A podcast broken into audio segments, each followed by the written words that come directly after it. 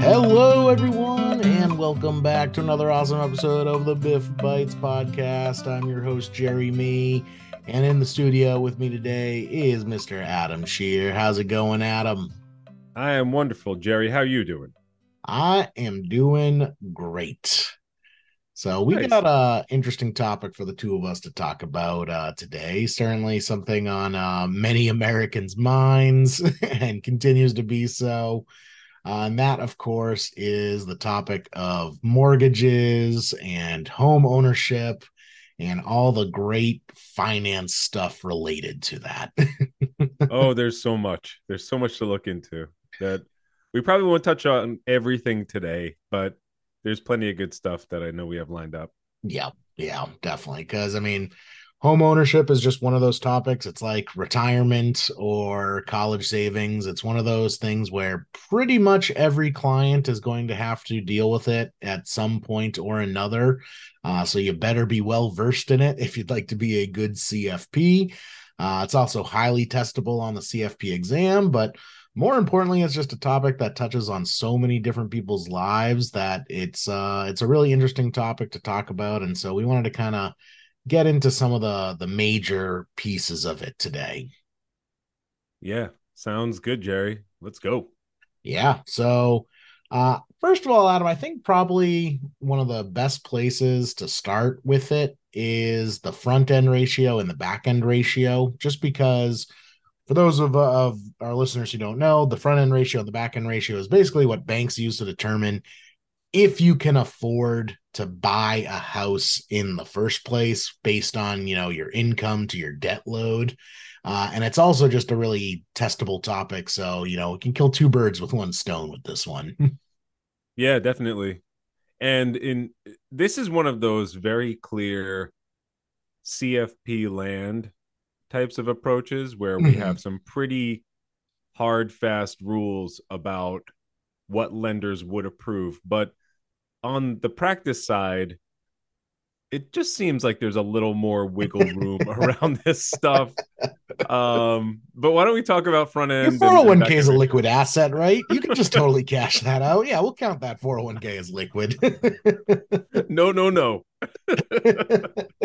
that shall not be said on this podcast. um, depending on your unless you're in lender. retirement years or or you know some other special circumstances. Yeah, depending But, on um, your uh, your mortgage lender, they can have some uh, fast and loose rules.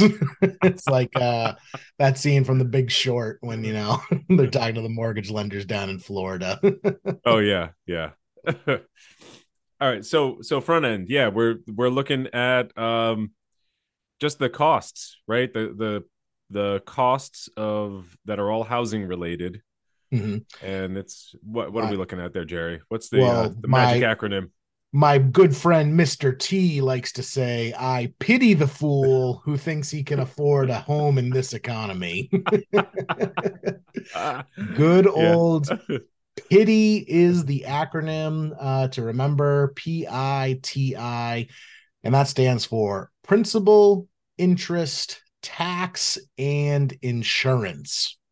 Though That's right. personally, uh, Adam, I am uh, I am going with the Zoomers, and I think the new term going forward is going to be PITI plus H, and that plus H is homeowners association fees. oh boy. Uh, for those who don't know, this is I don't want to get too much into it in this podcast, but the way as as a current person looking to buy a home, the way a lot of new construction homes are being built is cities and towns are requiring them uh, to have a homeowners association in order for the city or town to grant them the permits to build these new housing communities. And those homeowners associations have some pretty hefty fees tied to them.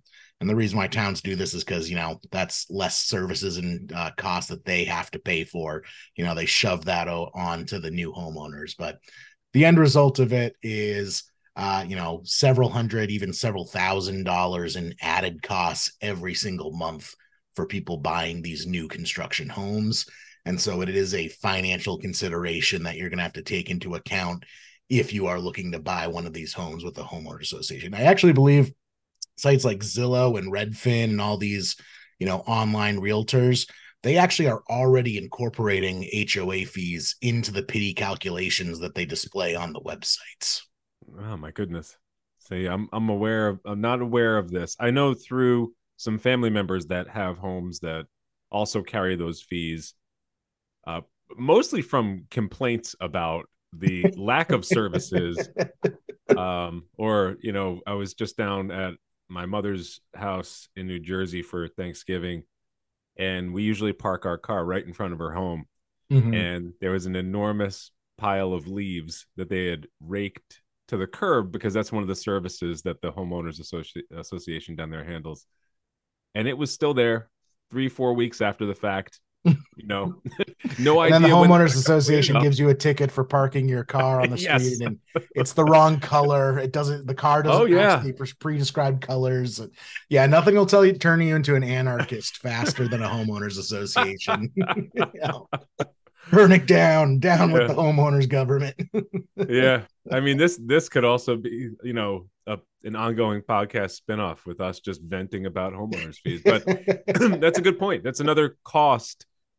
I mean and just those costs in general I, i'm in my experience when realtors do their their math when some realtors do let's just you know let's say all some realtors do their math and they're just like oh it's only going to cost you this much a month mm-hmm. there's there's always extras that go in there and um yeah what an unfortunate trend that uh, yep. just keeps getting pushed on. on. to the homeowners now it, especially in this market too where home prices across the country have gone way up the supply is is low right demand is high bummer yeah exactly.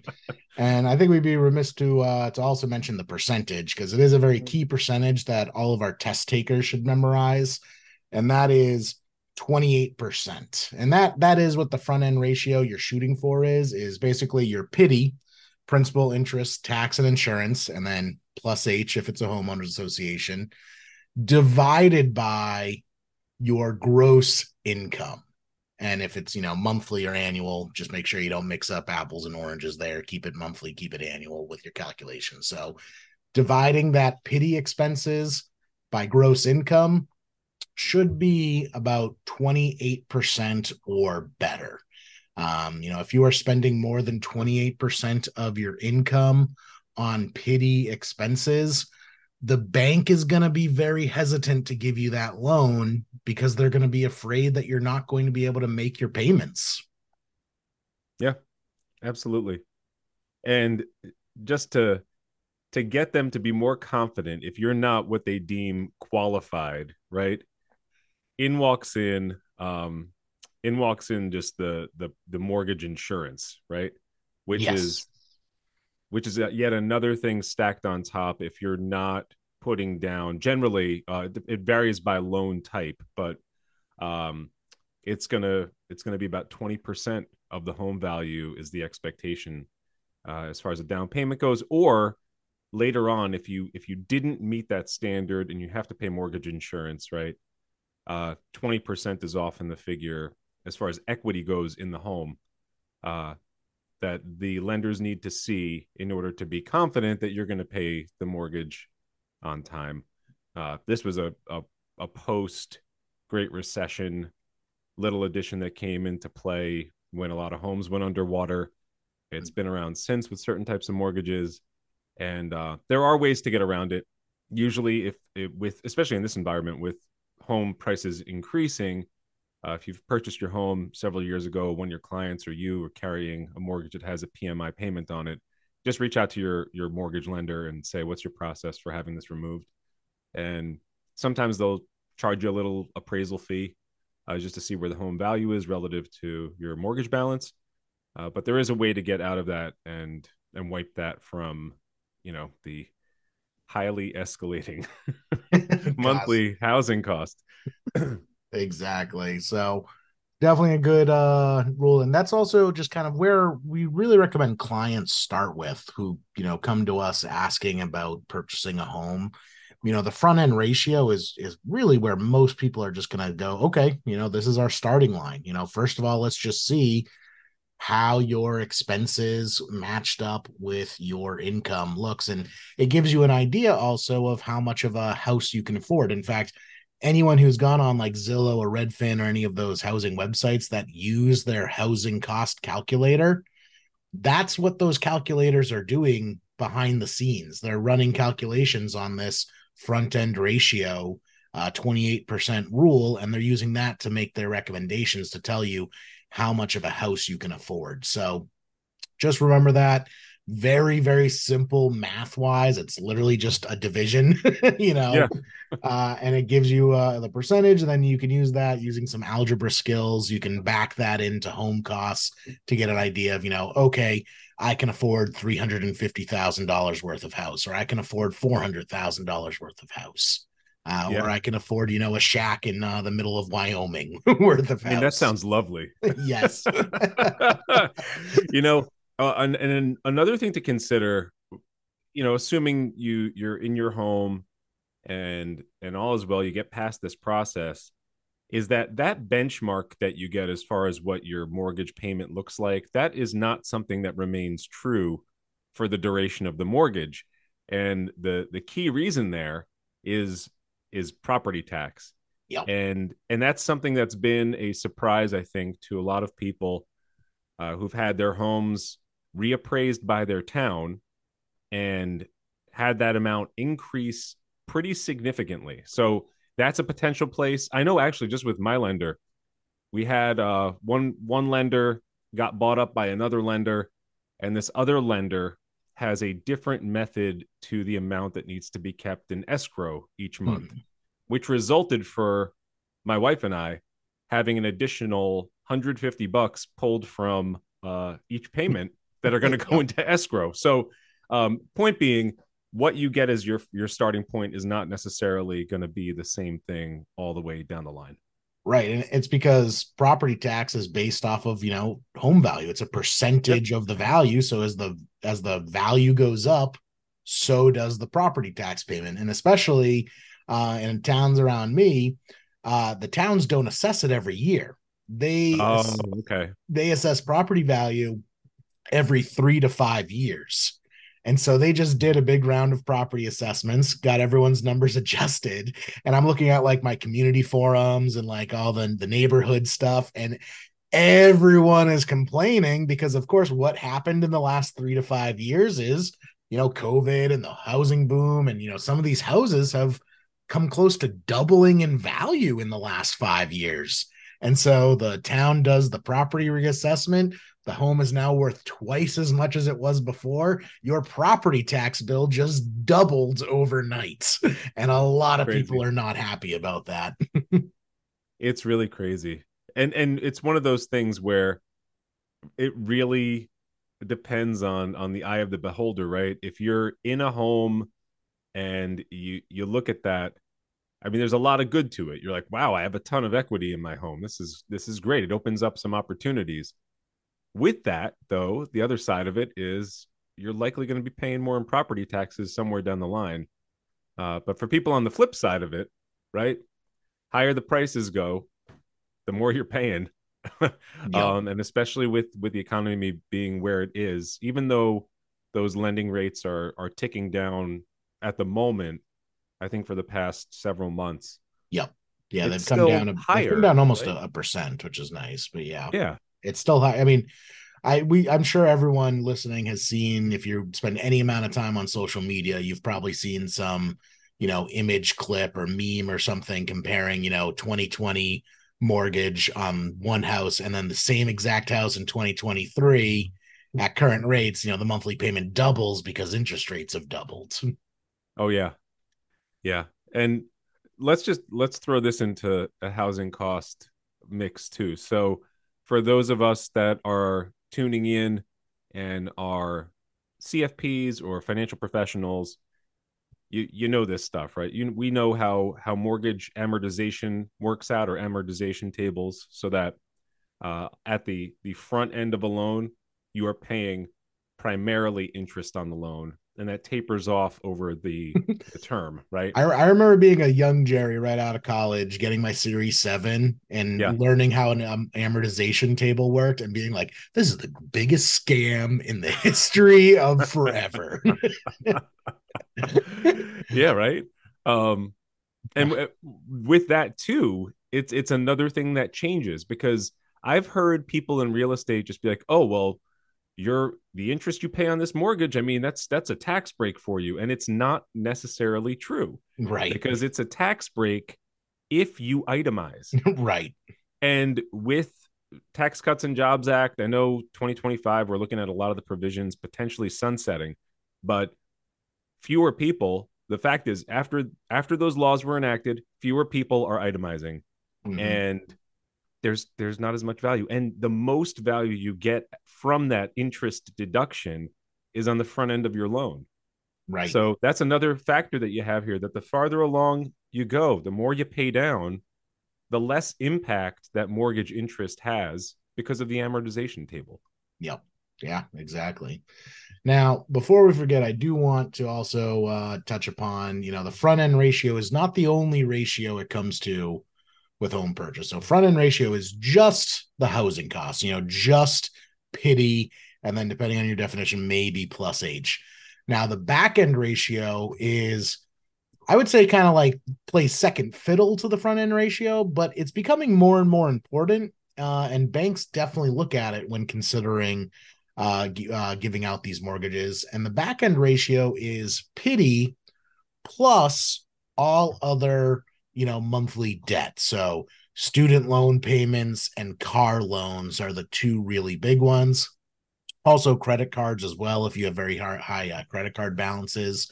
But really, any any other you know major liabilities that you have, and because they're throwing in these extra uh these extra expenses, they do increase uh, the percentage instead of 28% like the front end ratio is the back end ratio relies on 36% as their healthy amount which when you're considering like car loans and student loan payments you know that extra 8% is not really that much you know i, I think my student loans are probably uh, close to if not more than 8% of my annual income Sure. so you know Yeah. that the back end ratio i feel is even harder to meet than the front end ratio Yeah, yeah, absolutely.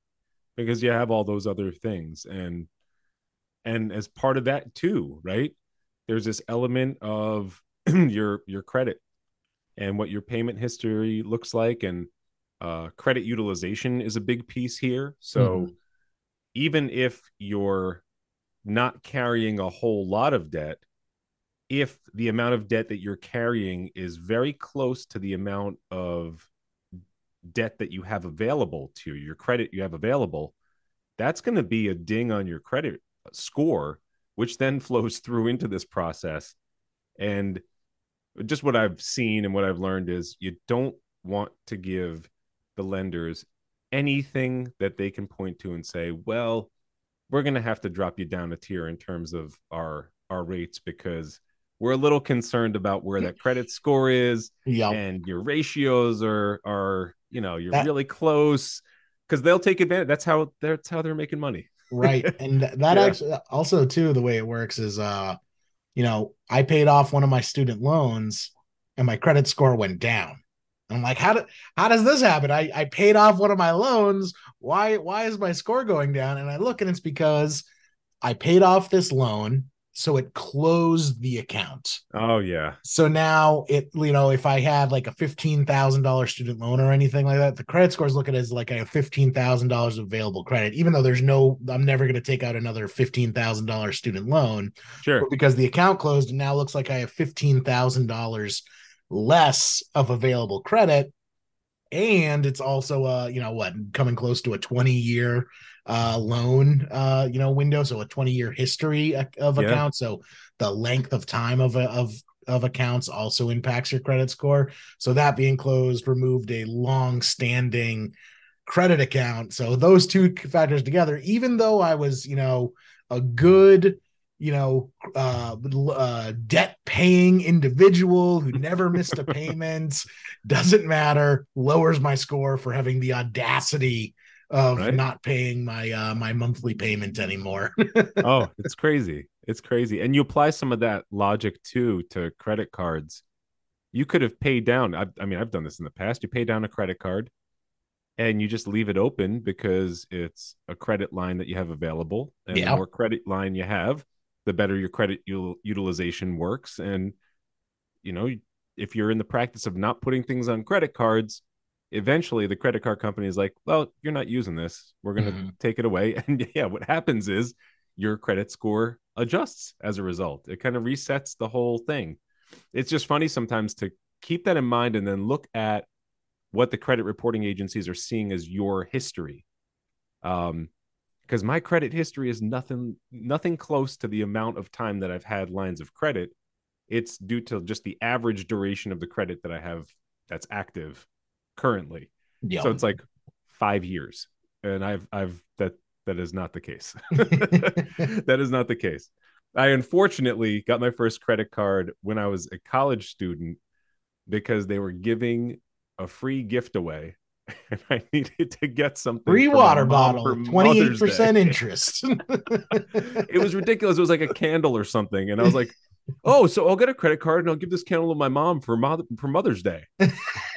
Stupid. It's just, but that's a whole nother. That's like a whole nother podcast series. right, uh, right. some of the the scandalous behavior of these these credit card companies and and ways that they get people they get people into it, right?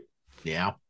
But but we digress. So the Yeah. take, the takeaway from that really is for our exam test takers, memorize 28 36%. 28% for just home costs, just PITI. 36% for PITI plus all other, you know, major monthly debt. absolutely. Um and, And- that's that's going to determine if you can afford to buy the house or not. Yeah, remember this is this is set in stone for your purposes for taking the CFC CFP exam. But in the real world, I mean these are benchmarks.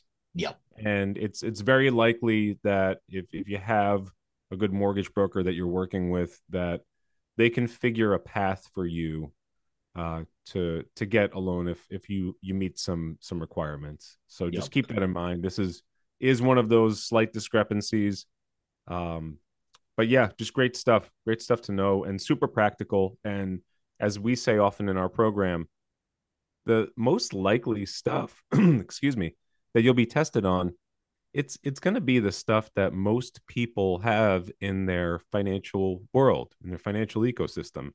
And this is just one of those key things. So if you're prepping for your exam know this stuff inside out because it's not only going to be helpful for your exam but super practical when you get to practicing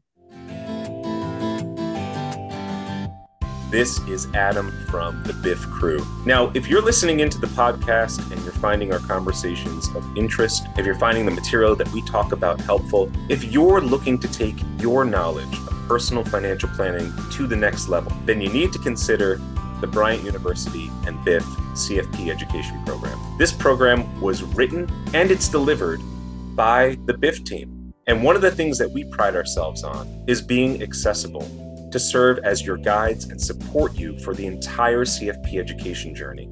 And all throughout that journey, you have access to practitioners and to experts that are going to help you to understand these concepts and also help to best prepare you for your CFP exam. So, if you're looking for a CFP education program with great support and the Biff Bites crew, then the Bryant University BIF CFP education is for you. For more information, visit bryantcfp.com.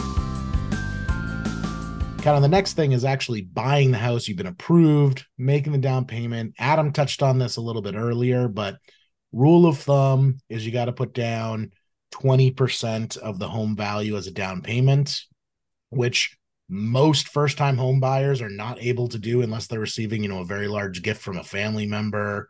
Uh, but unless you are, you know, selling another property and then using the cash from that property to make a down payment on another property, almost no one's making 20% down payment. And the trade-off of that is, as Adam mentioned, is PMI, which is private mortgage insurance, which if we're just going to keep the theme of this episode rolling, Adam, and it's just us ranting about you know the injustices of the financial markets, it's okay. Let's go P- for it. PMI is up right up there with biggest schemes. So PMI is insurance that if you default on your mortgage, the PMI company is going to pay the bank uh, to make up for you defaulting on your mortgage. But here's the kicker you, as the homeowner, have to pay this PMI insurance out of your own pocket. And if you default on the loan, the bank gets the money for that mortgage payment. And here, the cherry on top, the bank still gets to foreclose on your house and take your house away. so you are paying an insurance company to pay a bank out that is then going to take your home away even after they receive the payout from the PMI policy. Blows my mind that this can be legal. oh yeah.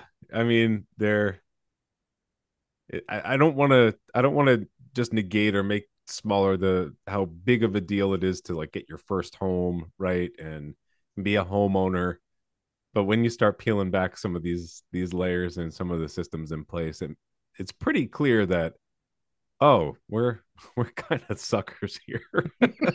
That if you're not if you're not meeting those standards right? If you're not able to come up with 20% um down that's that is tough to do for a lot of young couples or younger individuals or even people that have been renting for a while that are now looking to buy.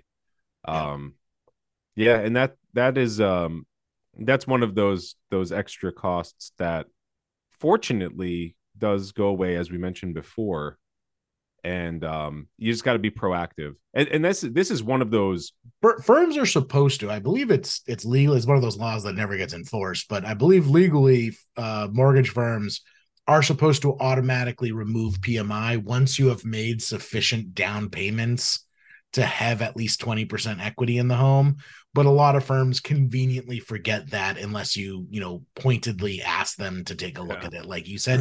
And then as you mentioned adam is a lot of times they'll charge you an assessment fee just yeah, to make sure it's over 20% yeah. When every single source and the the house down the street sold for you know $700,000 and you're like oh okay. Our, our market our, our market's looking a little different than when we bought yeah they are there are fees often and um, they will work with you, but it's just another it's another financial to do. I think it's one of those areas too. The mortgage company isn't being proactive. This is this is just one of those bigger impact, believe it or not, financial planning to dos that you could share with a client at the right time, guide them through the process, and you you have some found savings, right? If you just walk them through the process, tell them what to expect, take on some questions from them.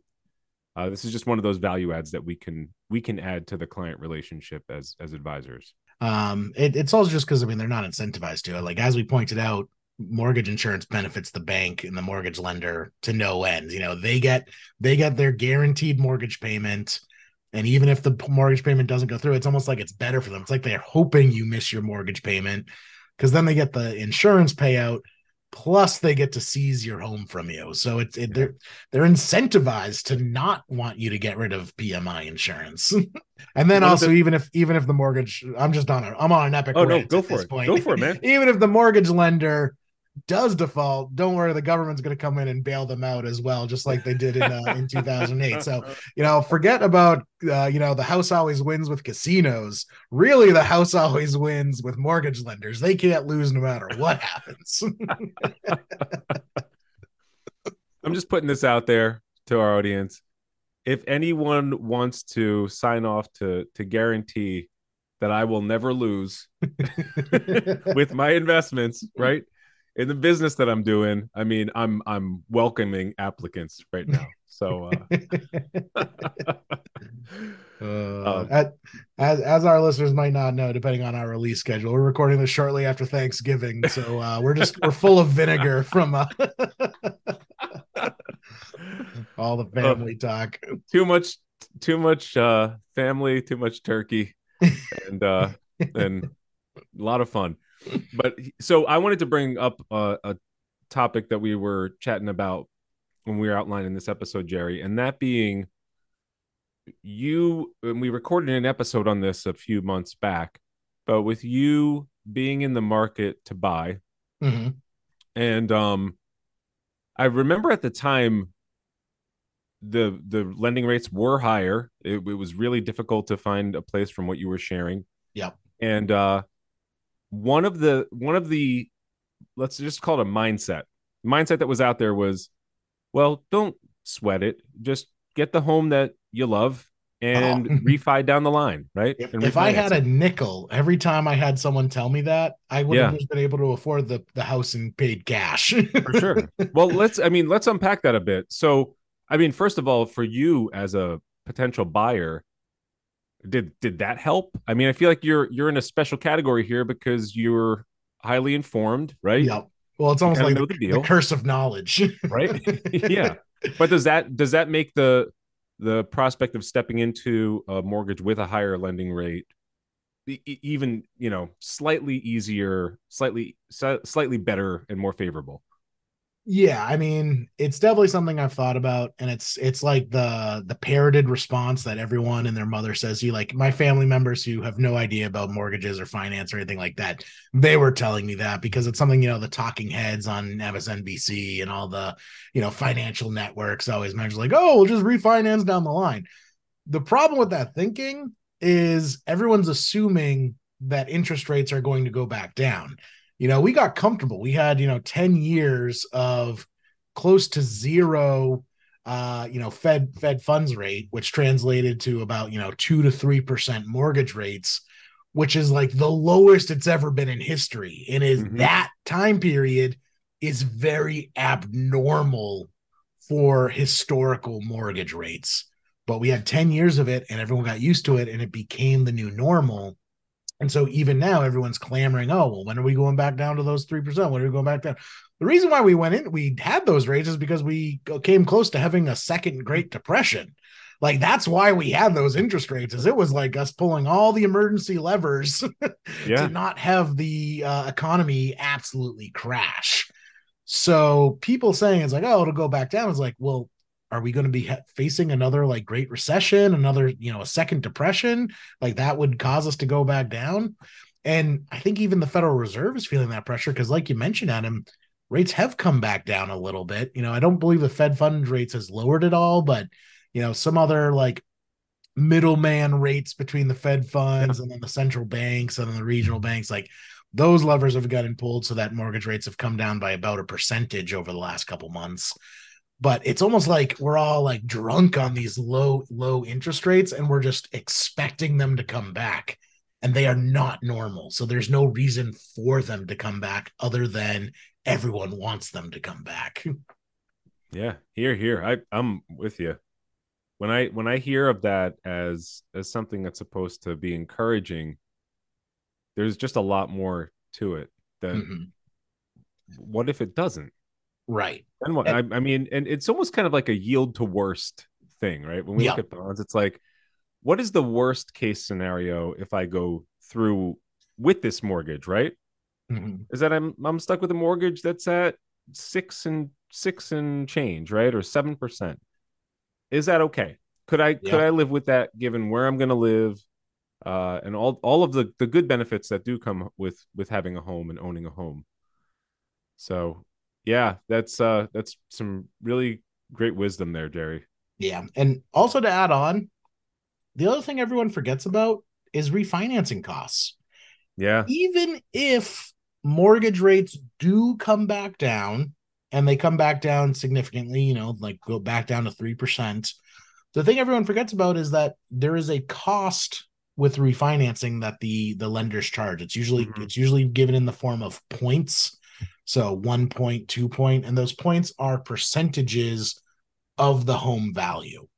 So if you have a hundred thousand dollar home, if those even still exist anymore, uh, if you have a hundred thousand dollar home and you have a two point refinance fee, you're gonna have to pay two thousand dollars in in fees to refinance the home, and those fees usually get wrapped up into the new mortgage. So it's like adding an extra two thousand bucks. So even when you do do a refinance, even if your percentages are lower, you actually do have to do the math to see if you're saving money and when it actually becomes reasonable to save money. Because if you're someone who's going to think like, oh, I'm going to refinance when it goes from seven to six, and I'm going to refinance when it goes from six to five, and then five to four, you might not actually even be saving any money depending on you know what the points are and the value of the house. So yeah. that is another math calculation that you need to do to make sure it's worth it. And it's also something that i have seen come up on the cfp exam where they have you do a refinance question and they have you calculate the points. So if you see that in a question saying hey you know you're refinancing a $500000 30 year mortgage to a you know 15 year mortgage at the new whatever the remaining balance is plus they're having a a two point refinance fee. You need to be able to calculate that two point refinance fee and add it into your calculations. Yeah. Yeah all good points. I mean and, and with all that said this by no means is is suggesting that all right well you should just stay away from these rates. This is a very personal type of of situation and experience. I mean i've i've talked to people at family gatherings when the housing market was kind of peak interest rate, low uh, supply, and people getting into these outrageous bidding wars here, there, mm-hmm. and everywhere. And even some some really uh, savvy finance people in my circles were still like, "Well, this is what we want. We're doing it. This is just how it's going to go." Uh, because we're prioritizing having a home of our own at this point, right? Yeah. Uh, but also, with that said, is that for people that are homeowners, they've seen probably a pretty significant increase in the fair market value of their homes, which does create more of a band of equity that's built in relative to, to where their mortgage balance is if they're carrying a mortgage on the home. And with that, it opens up another whole world of potential opportunities uh, if you're you're looking at the financials. And uh, that's another way that this comes in. Taking a second mortgage right? Uh, a heloc for example yeah. a home equity line of credit um, or or just a home loan on that equity home equity loan. And the rates there are high as well right now. But yeah. there there are still good reasons that people are looking to do that. Um, and I think one of the more common ones you see are people taking equity out of their home. And if they're carrying some significant uh, credit card debt, they'll use that amount to pay it down because you look at just the, the you compare the interest rates side by side and it does make a lot of sense. There's savings still to be found even in this higher interest rate environment. Right. And it's because it's a collateralized loan. You know, you're yeah. you're using your home as collateral and because it has that backing, you know, if you don't make your payments, the bank is going to seize your house. Mm-hmm. Because of that, the bank is comfortable giving lower interest rates. And yeah, exactly like you said, that's a big reason why people will use it to pay off credit cards, even paying off credit uh, car loans. You know, I've seen, yeah. I've been seeing car loans as high as like 12, 13%, which is, yes. you know, which is crazy. But, you know, if, if, uh, you know you are looking to buy a new vehicle you look at the heloc rate heloc rate could be at you know like 8% new car loan at 12% well hey mm-hmm. take a heloc take that cash and buy the car in cash and you know save 3% a year on that difference between your interest rates. Yeah. One of the the little blind spots i do see though are people using that equity for any of these reasons or another one is actually if they haven't prepared to save for college um, people will use it as as a source that that line of credit to pay for hmm. tuition and college costs too for their kids. Uh, um, I also remember uh, back when mortgage rates were lower, so back extra crazy people, you know, when HELOCs were lower, you know, more like three to five percent.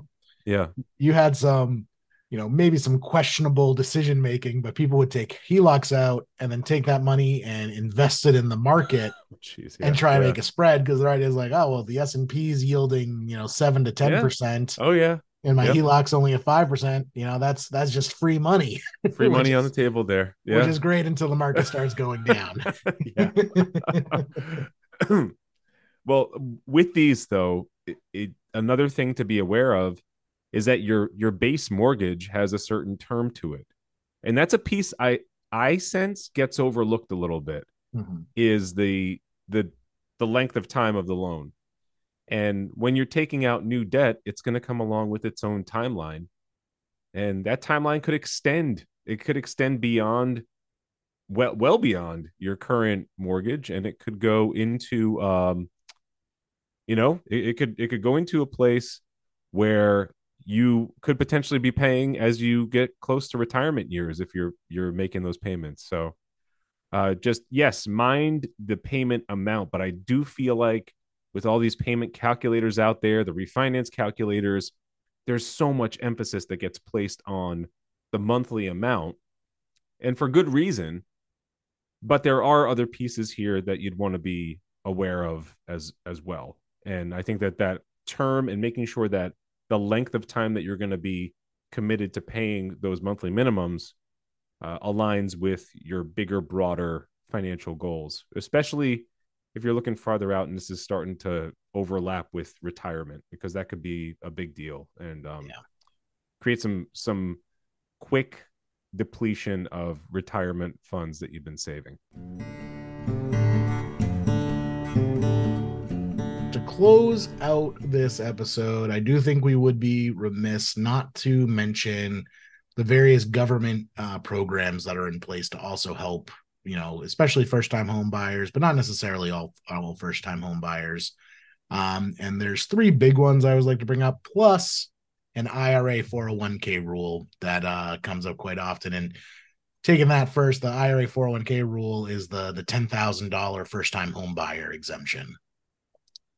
Uh, so that that allows you to avoid uh, the uh, ten percent early withdrawal fee, but you do still have to pay taxes on that ten thousand dollars you pull out of the IRA or the 401k.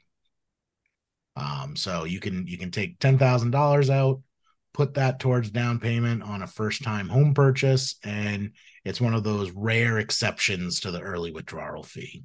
Um, I wonder if they're actually going to increase that in time because $10,000 does not go nearly as far as it used to.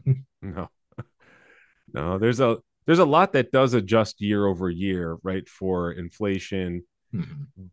but that's not one of them. And there's, there's a, a couple more tax related limits that are in dire need of some inflation adjustment. I mean, the one that I always go to is the provisional income bans for including social security benefits as taxable income. Mm.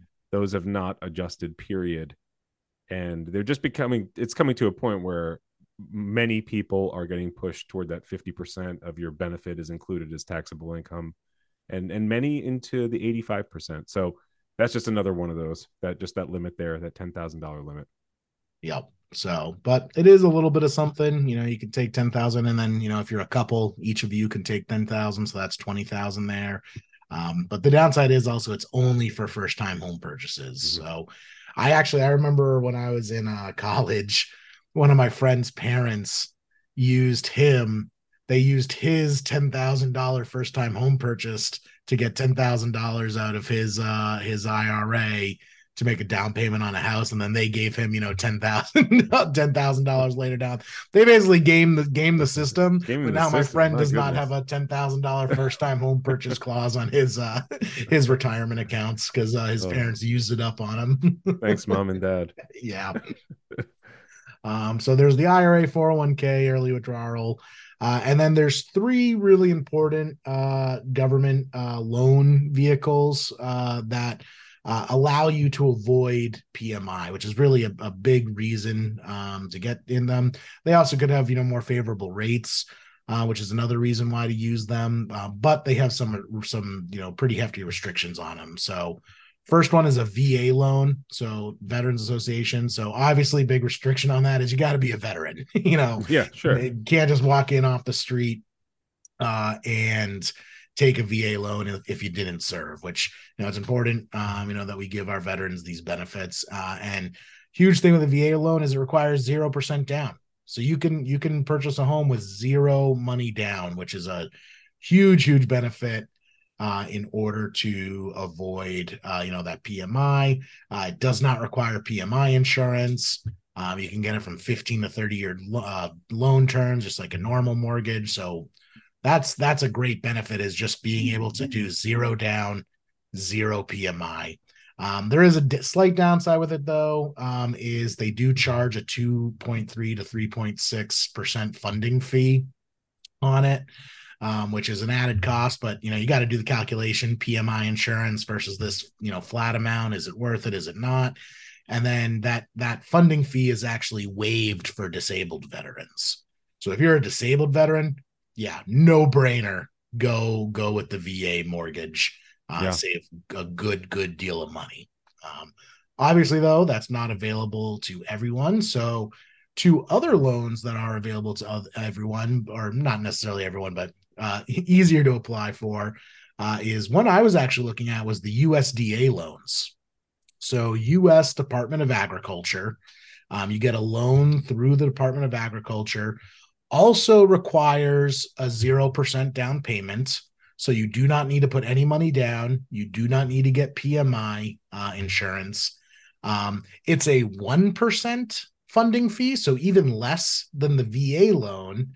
Uh, but there is a 0.35% annual additional fee. So once again, got to do the math, got to figure out is that extra 0.35%.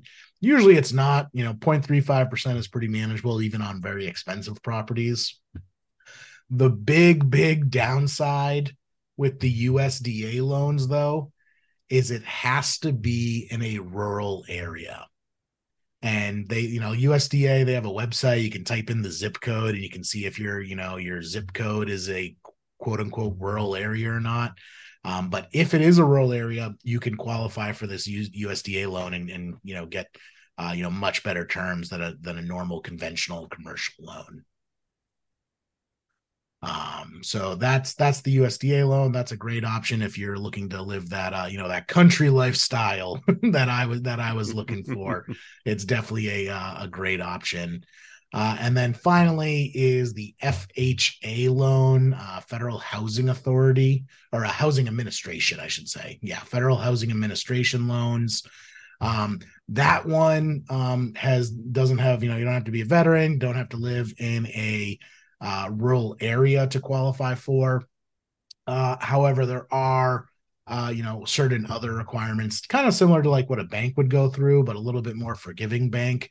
You know, for example, their front end ratio instead of being uh, 28% for the FHA loan, their their ratio is 43%. That is a much more forgiving ratio for them to to give that uh, uh, uh, you know loan criteria. There's also, you know, various credit score requirements and all that good stuff. But because it's it's a little bit easier, it does still require a down payment of at least 3.5%. Uh, Great stuff, and, Jerry. Yeah. Yeah, that that's all really useful and I know some of this this came from your direct experience just going deep here and and looking for some options for you and your family. Uh, but there are options out there. I think it's great to know that it just doesn't have to be traditional path, traditional, you know, conventional loan. That there are some some other options on the table that could make the fees lower over the course of the loan, the down payment more manageable, and that's all good stuff. Yeah. And if you're also like me and you're in the market uh, of getting a mortgage, know that this is actually a buyer's market, at least for mortgages, because I just saw a report that uh, banks reported the lowest number of mortgage applications in decades. So these mortgage lenders, a lot of whom operate on commission, are desperate for clients to take mortgages out. And so that mm-hmm. gives you a little bit of negotiating power. It's like, yeah, the the percentages uh, might be rough, but you know, maybe you could negotiate away a couple of those fees, tell them to, you know, waive this fee, waive that fee um, get better payment terms.